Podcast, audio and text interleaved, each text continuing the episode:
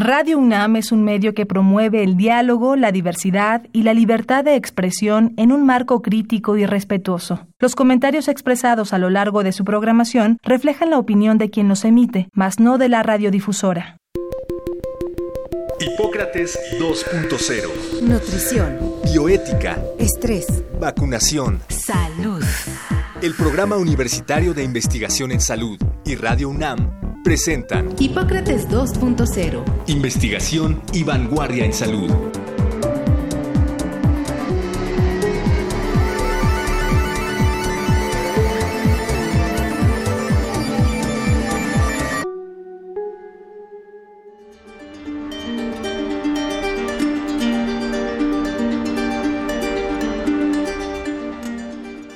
Hola, ¿qué tal? Bienvenidos a Hipócrates 2.0. Yo soy Mauricio Rodríguez, como cada semana les doy la más cordial bienvenida. Qué bueno que nos están acompañando aquí en Radio UNAM. En el programa de hoy eh, vamos a hablar sobre anticoncepción en la pandemia. Invitamos para tratar este tema a la doctora María del Carmen Cravioto Galindo, que es, eh, ella estudió medicina y la especialidad en medicina interna y biología de la reproducción humana en la UNAM así como un postdoctorado en endocrinología reproductiva en la Universidad de California en San Francisco y durante varias décadas ha sido colaboradora de la Organización Mundial de la Salud y del Centro Nacional de Equidad de Género y Salud Reproductiva en México y profesora con múltiples actividades docentes, así como miembro del Sistema Nacional de Investigadores. Eh, la doctora Cravioto es eh, socia honoraria y expresidenta de la Sociedad Mexicana de Nutrición y Endocrinología y actualmente se desempeña como investigadora en ciencias eh, en el Instituto Nacional de Ciencias Médicas y Nutrición Salvador Subirán, donde coordina el programa institucional de salud materna, sexual y reproductiva. Y su trabajo de investigación se ha enfocado eh, fundamentalmente al estudio de la seguridad y efectividad de los métodos anticonceptivos hormonales, los trastornos de la función ovárica y la prevención del cáncer cérvico-uterino. Así que pues ahora eh, no, no, pudimos conseguir un, eh, un espacio más amplio. Trataremos de en los siguientes 25 minutos eh, platicar de este tema tan importante. Ya verán que es eh, muy relevante y primero que nada pues quiero darle la bienvenida a doctora Cravioto. Muchísimas gracias por aceptar la invitación a Hipócrates 2.0. Muy buenas noches Mauricio. Yo soy la que agradezco la oportunidad de poder platicar con ustedes en su espacio y bueno pues esperamos que el tema que se ha seleccionado pueda ser de interés y utilidad para la audiencia. Claro que sí, son, son temas que a veces la gente no repara en ellos y ya veremos que es muy importante y sobre todo cuando ya un problema como el impuesto por la pandemia se alarga tanto. Quizás si hubieran sido poquitas semanas, dos, tres meses, sería otro escenario, pero ya estamos hablando de 10 meses, ya estamos en una situación pues completamente eh, sin precedente, ¿no? ¿Por qué no nos ayuda, doctora, primero a entender un poco de qué hablamos cuando hablamos de anticoncepción para ir enfocándonos a lo que está pasando en la pandemia? Por supuesto, bueno, anticoncepción es un término que yo creo que usamos muchísimas veces en muchos espacios.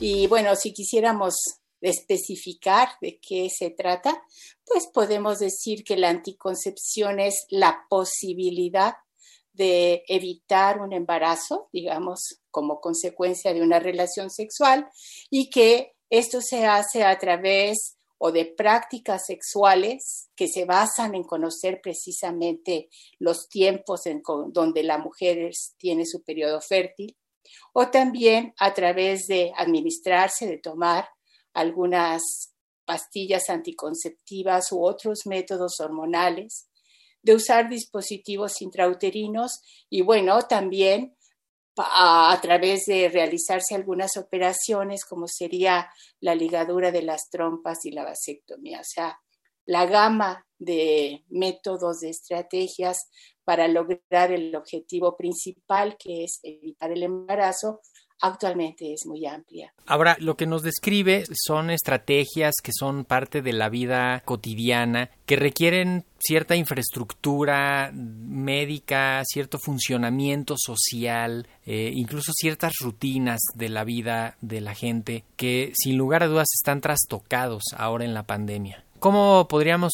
eh, pintar así una, una, perspectiva de la situación actual impuesta por la pandemia? No cabe duda que las pandemias son una una emergencia sanitaria que en función de lo que viene a demandarnos, pues trastoca, como usted bien dice, muchas de las rutinas o de las uh, estrategias o de las oportunidades que ya se tenían.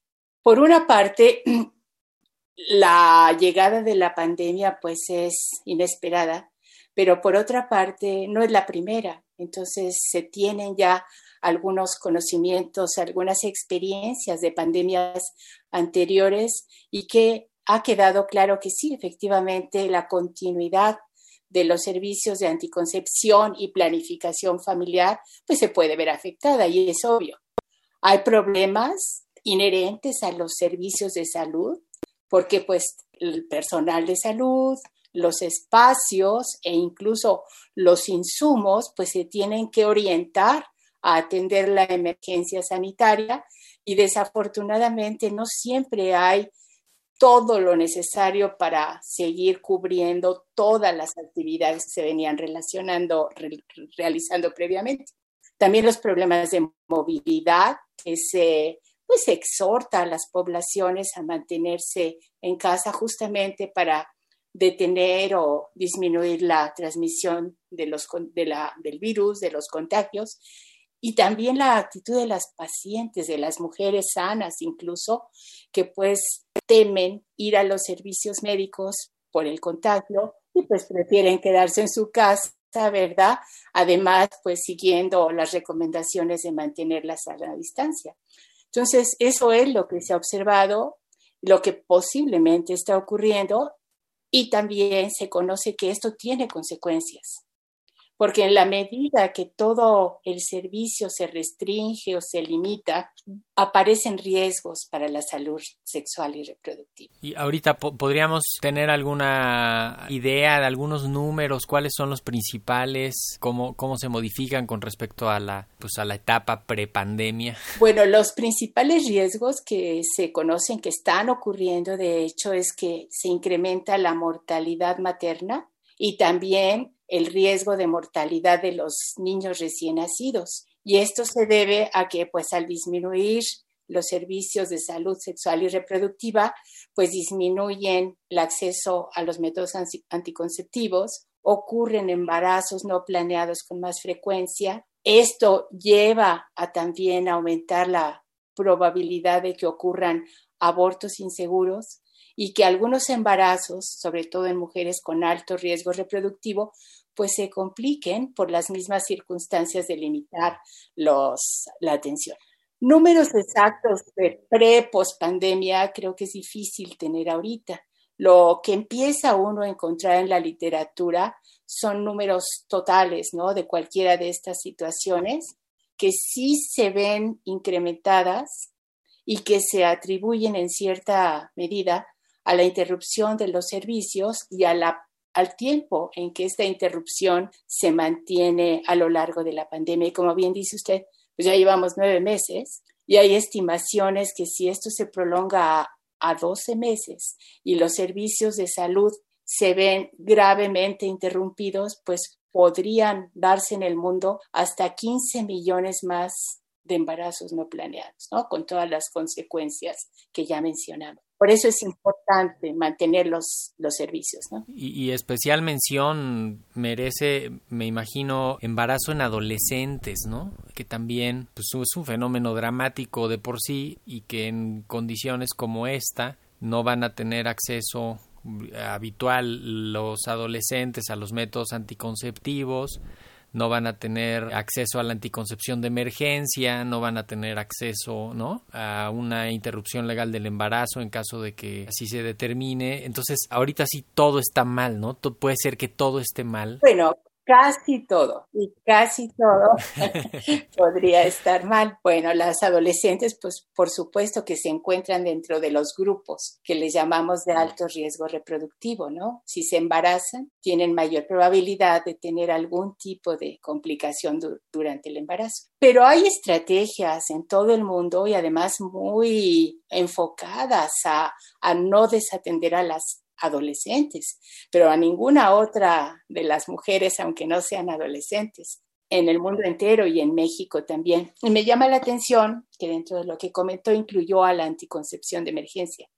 Y creo que esa es una de las estrategias que no se ven tan afectadas durante las pandemias, porque en México y en casi todo el mundo existe la posibilidad de acceder, de obtener anticonceptivos de emergencia, aún sin tener que ir a los servicios médicos, aún sin tener que tener una prescripción y aún sin tener que tener una valoración clínica previa. Aquí lo importante es que esto se sepa, que tanto los prestadores de servicios como la sociedad en su conjunto, como las mujeres sanas o enfermas, lo sepan porque es un método que está en sus manos, que aunque es el último, la última opción, ¿no? No es la, la de elección para atender un embarazo, evitar un embarazo no deseado, pero depende de la persona y del conocimiento que tenga de cómo aprovecharla, ¿no? Sí. Doctora, ¿hay algún riesgo que se eleve en, particular con algunos anticonceptivos en el caso del COVID? Pacientes que están usando algún método o que tienen alguna estrategia de anticoncepción y que el COVID pudiera representar algún riesgo adicional, pienso como en algunos que algunos que eh, anticonceptivos que pudieran interferir la coagulación o alguna parte de la regulación hormonal y que COVID tuviera ahí algo, algo que ver o todavía no, no ven algo así? Lo que ahorita, hasta lo que ahorita sabemos, porque como sabemos también la información va emergiendo poco a poquito y puede ir cambiando.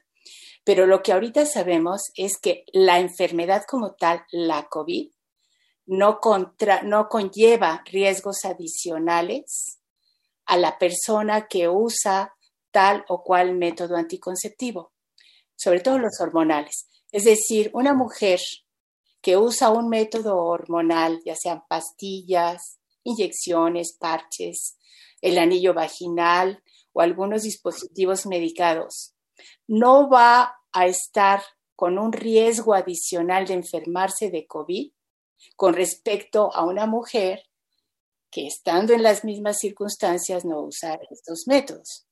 Ahora, la única preocupación que ha venido presentándose y que ha sido motivo de consulta a la Organización Mundial de la Salud es en relación con las pastillas o los otros métodos anticonceptivos que tienen estrógenos. Porque cualquiera de estas formulaciones anticonceptivas, justamente por tener estrógenos, tienen la el riesgo conocido, aunque muy, muy bajo, de poder incrementar el riesgo de presentar trombosis. Generalmente son venosas, pero esto es un riesgo muy, muy bajo, sobre todo cuando se habla de población joven y sana. ¿Qué ocurre con la COVID? Con la COVID lo que ocurre es que las personas cuando enferman, sobre todo si tienen síntomas moderados o graves, pues deben de permanecer en reposo con una cierta inmovilización, ya sea en su casa o ya sea en el hospital. Y esta propia inmovilización, independientemente de que sea por cualquier causa, aumenta el riesgo de presentar trombosis.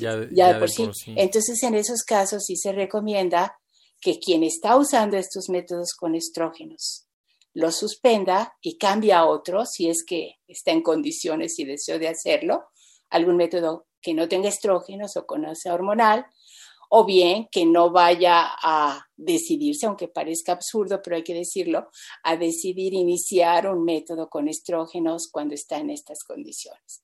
Fuera de eso, la propia OMS ha ratificado que todos los métodos existentes, que les denominamos métodos modernos, son seguros para continuar su uso durante la pandemia.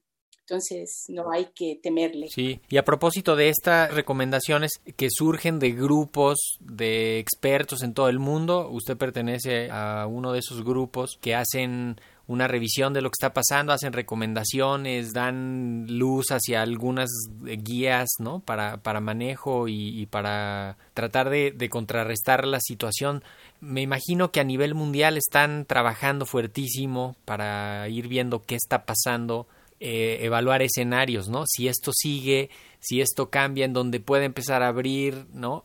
Este, ¿cómo, ¿Por qué no nos platica un poquito qué está, qué está pasando en, ese ámbito? Bueno, efectivamente, yo he tenido la oportunidad de, de colaborar, de participar en, un, en, el grupo de expertos en la Organización Mundial de la Salud, que tiene como objetivo generar y actualizar guías para el uso seguro y efectivo de los diferentes métodos anticonceptivos. Y justamente se ha creado para, dentro de este grupo de la OMS, un sitio electrónico dentro del portal global de la OMS en el cual se están eh, publicando algunas recomendaciones o aclarando dudas sobre el uso de los métodos anticonceptivos a nivel mundial, ¿no? Ese sitio es de fácil acceso y cualquiera puede encontrar preguntas muy sencillas y respuestas muy claras para resolver muchas de las dudas que se vienen presentando. Justamente ese nivel de grupo es donde hemos analizado este punto del riesgo de trombosis que se mencionaba con las conclusiones que, que acabamos de platicar. Pero en ese sitio pueden encontrar muchas otras uh, uh, respuestas o, a sus inquietudes. Yo creo que yo resaltaría unas dos o tres nada más. Una, reiterar que durante las pandemias se sabe que la actividad sexual continúa, que puede aumentar y que por lo tanto no hay que olvidar el uso de los anticonceptivos si es que con toda libertad no se desea iniciar un embarazo durante este tiempo. La segunda, como decíamos, revisar el método anticonceptivo que cada quien habría elegido o podría elegir y enfatizar que las mujeres que tienen diabetes, que tienen hipertensión arterial o que tienen obesidad son las que están en más alto riesgo de presentar complicaciones por la, de la COVID-19 y por lo tanto, pues no sería deseable que además estuviesen embarazadas, porque como decíamos, ya desde antes estas enfermedades también aumentan los riesgos durante el embarazo. Y el último punto, porque ya hablamos de la anticoncepción de emergencia y que hay que seguirla uh, difundiendo y aclarando y enseñando cómo usarla. Pero el último punto que nos ha llegado como inquietud a este grupo de la Organización Mundial de la Salud se refiere a aquellas mujeres que vienen utilizando estos métodos anticonceptivos de acción prolongada. Y me refiero a los implantes anticonceptivos que se ponen en el brazo, debajo de la piel, o a los dispositivos intrauterinos. Porque estos métodos pues tienen una vigencia, tres, cinco años, preestablecida por el fabricante. Y lo que está ocurriendo es que en, el, como dice, se ha prolongado tanto la pandemia, en algunos casos se vence el tiempo de efectividad óptima de estos métodos y la usuaria, la mujer, pues se angustia, ¿no? Aquí la recomendación es calma. El hecho de dejarlos más allá del tiempo óptimo, aconsejable, no le va a causar ningún daño. Se pueden quedar ahí. El problema es que la efectividad empieza a bajar pero de manera muy gradual, aún sigue dando algún poquito o menos todavía anticonceptiva, acción anticonceptiva. Pero esto lo que hemos, eh, lo que estamos recomendando a nivel de grupo es que se puede complementar con el uso de métodos de barrera como el condón o incluso iniciando una píldora anticonceptiva de bajita dosis o de progestina sola para tener mayor efectividad y esperar hasta que haya posibilidad de ir a un servicio en donde se les pueda retirar ya sea el implante o el dispositivo de una manera segura y sin exponerse a riesgos de contagio. Yo creo que son las principales inquietudes que hemos detectado. ¿Y usted ve que eso esté aterrizando en México? Aquí en México, la Secretaría de Salud, desde hace varios meses se ha pronunciado por escrito a través de un documento del Centro Nacional de Equidad de Género y Salud Reproductiva eh, en función de establecer nuevas estrategias y de alertar a todos los servidores públicos para adoptarlas con el objetivo de dar continuidad a los servicios de planificación familiar y anticoncepción. Son 10, pero gruesamente a mí lo que me llama la atención es que se da un paso enorme en cuanto a las prácticas que teníamos, porque ahora se está abriendo la posibilidad y encareciendo el aprovechar la telemedicina, ¿no? O sea, las consultas a través del teléfono, de reuniones de, de, plataformas electrónicas, etcétera, así como visitas domiciliarias, así como el facilitar que las mujeres que acuden a centros de salud u otras instituciones del Sistema Nacional de Salud se puedan llevar una mayor dotación de métodos, pues para espaciar las visitas, ¿no? Y bueno, por supuesto, seguir fortaleciendo mucho la información, la consejería en todos los niveles y a través de todo el personal que pueda incorporarse, ¿no? Que creo que eso, eso, eso es fundamental. En, entre nuestra audiencia tenemos pues varias personas que son personal médico que está atendiendo pacientes en otras especialidades y creo que este es, es un buen momento para justamente documentos como ese de, de pronto tienen que aterrizar en, en recomendaciones tan sencillas como que cualquier contacto de salud con un entre un médico, un paciente, incluso entre un prestador de servicios de salud, no necesariamente médico, y una paciente o un paciente eh, puede involucrar decirle, "Oye, por, por cierto, sigues usando tu método anticonceptivo." Exactamente, ejemplo, y, y, ayudar y, y, un poco darle el sí, médico ¿no? que atiende a la mujer con diabetes o con hipertensión pues tiene mayor posibilidad de que la paciente lo vaya a ver por su propia enfermedad. Y bueno, pues sería muy bueno, sería un gran avance que ese propio médico, bueno, adoptara este aspecto de la salud integral dentro de la misma consulta para evitar el, ah, bueno, yo ya le vi eh, cómo anda su glucosa, pero pues ahora váyase al centro de salud o al ginecólogo o con el médico que más le tenga confianza para verlo de su método anticonceptivo, ¿no? Eh, digo, eso sería un gran avance. Ahora, si tuviéramos que ir cerrando con algunas recomendaciones básicas para usuarios, para proveedores de servicio, eh, incluso recalcar esto de la anticoncepción de emergencia, ¿con qué ideas eh, le gustaría cerrar? Bueno, tanto para usuarias, usuarios o familiares, la sociedad en general, como para los prestadores de servicios, creo que es relevante y así muy recomendable mantenerse informado, ¿no? Como decíamos, todo puede estar cambiando, pero mantenerse informado en sitios oficiales o en sitios uh, electrónicos, pero confiables, ¿no? Acudir a escuchar estas enormes áreas de preguntas y respuestas que existen por todos lados, buscar la manera de acceder a los métodos. Ahorita, como decía, se puede tratar de llevarse a casa una mayor dotación y, efectivamente creo que el difundir por parte del prestador de servicios, el escuchar y el mantener la información sobre el uso de la anticoncepción de emergencia puede ser de mucha ayuda en esta época en que no siempre se va a tener a la mano lo que se necesita. Claro, quizá también precisar que eh, aun cuando la situación es crítica y la pandemia está muy fuerte y hay mucha transmisión y esto, sí podría haber una visita a los, a los servicios médicos ambulatorios con precauciones, todos con cubrebocas, sana distancia en lo posible. Eh, digamos, tampoco es de que eso está cerrado porque es, porque es de alto riesgo. En los hospitales, las zonas COVID, las áreas de atención COVID están más o menos bien delimitadas. Lo otro tiene que seguir funcionando. Sí, y tengo entendido que las instituciones, por lo menos las de Seguridad Pública y de la Secretaría, incluso tienen centros de salud que son no COVID. Entonces ahí hay mayor facilidad de acceder. Pero sí, como valorar muy bien la, el objetivo y la utilidad de ir a una de esas consultas, ¿no? Mucha de la consejería o de la información, pues a lo mejor se puede hacer previamente a través de la telemedicina, como mencionábamos anteriormente, ¿no? Y la posibilidad de una emergencia, pues claro que siempre hay que atenderla buscando los sitios adecuados y con la adecuada protección.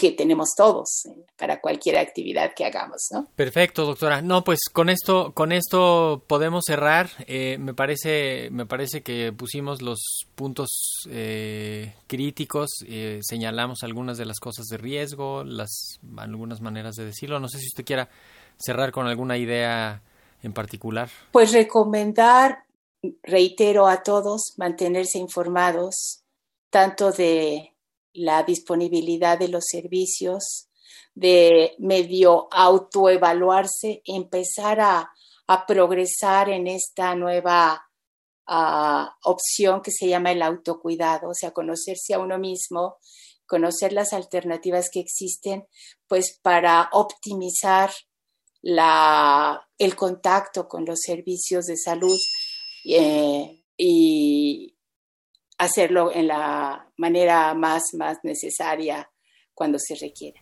Perfecto. Pues doctora María del Carmen Cravioto Galindo, eh, investigadora en el Instituto Nacional de Ciencias Médicas y Nutrición, y coordinadora del Programa Institucional de Salud Materna, Sexual y Reproductiva. Eh, pues nos fue de mucha utilidad la plática. Muchísimas gracias por haber estado en Hipócrates 2.0, doctora. Al contrario, muchas gracias por hacerle, hacernos espacio para hacer llegar algunas recomendaciones a su audiencia. Claro que sí, las puertas aquí están abiertas, eh, siempre será bienvenida. Muchas gracias. Y pues esto fue todo por hoy. Eh, yo me despido, soy Mauricio Rodríguez, esto fue Hipócrates 2.0, quédense en sintonía de Radio UNAM, nos escuchamos la próxima semana. Muchísimas gracias por su atención. Agradecemos al doctor Samuel Ponce de León, coordinador del Programa Universitario de Investigación en Salud y coordinador académico de esta serie. El Programa Universitario de Investigación en Salud y Radio UNAM agradecen tu escucha. Te esperamos la siguiente semana para platicar sobre lo último en materia de salud e investigación en Hipócrates 2.0. Investigación y vanguardia en salud. Se despiden de ti en la producción Patti Gamboa, Héctor Castañeda y Alejandra Gómez. Hipócrates 2.0. Radio UNAM. Experiencia sonora.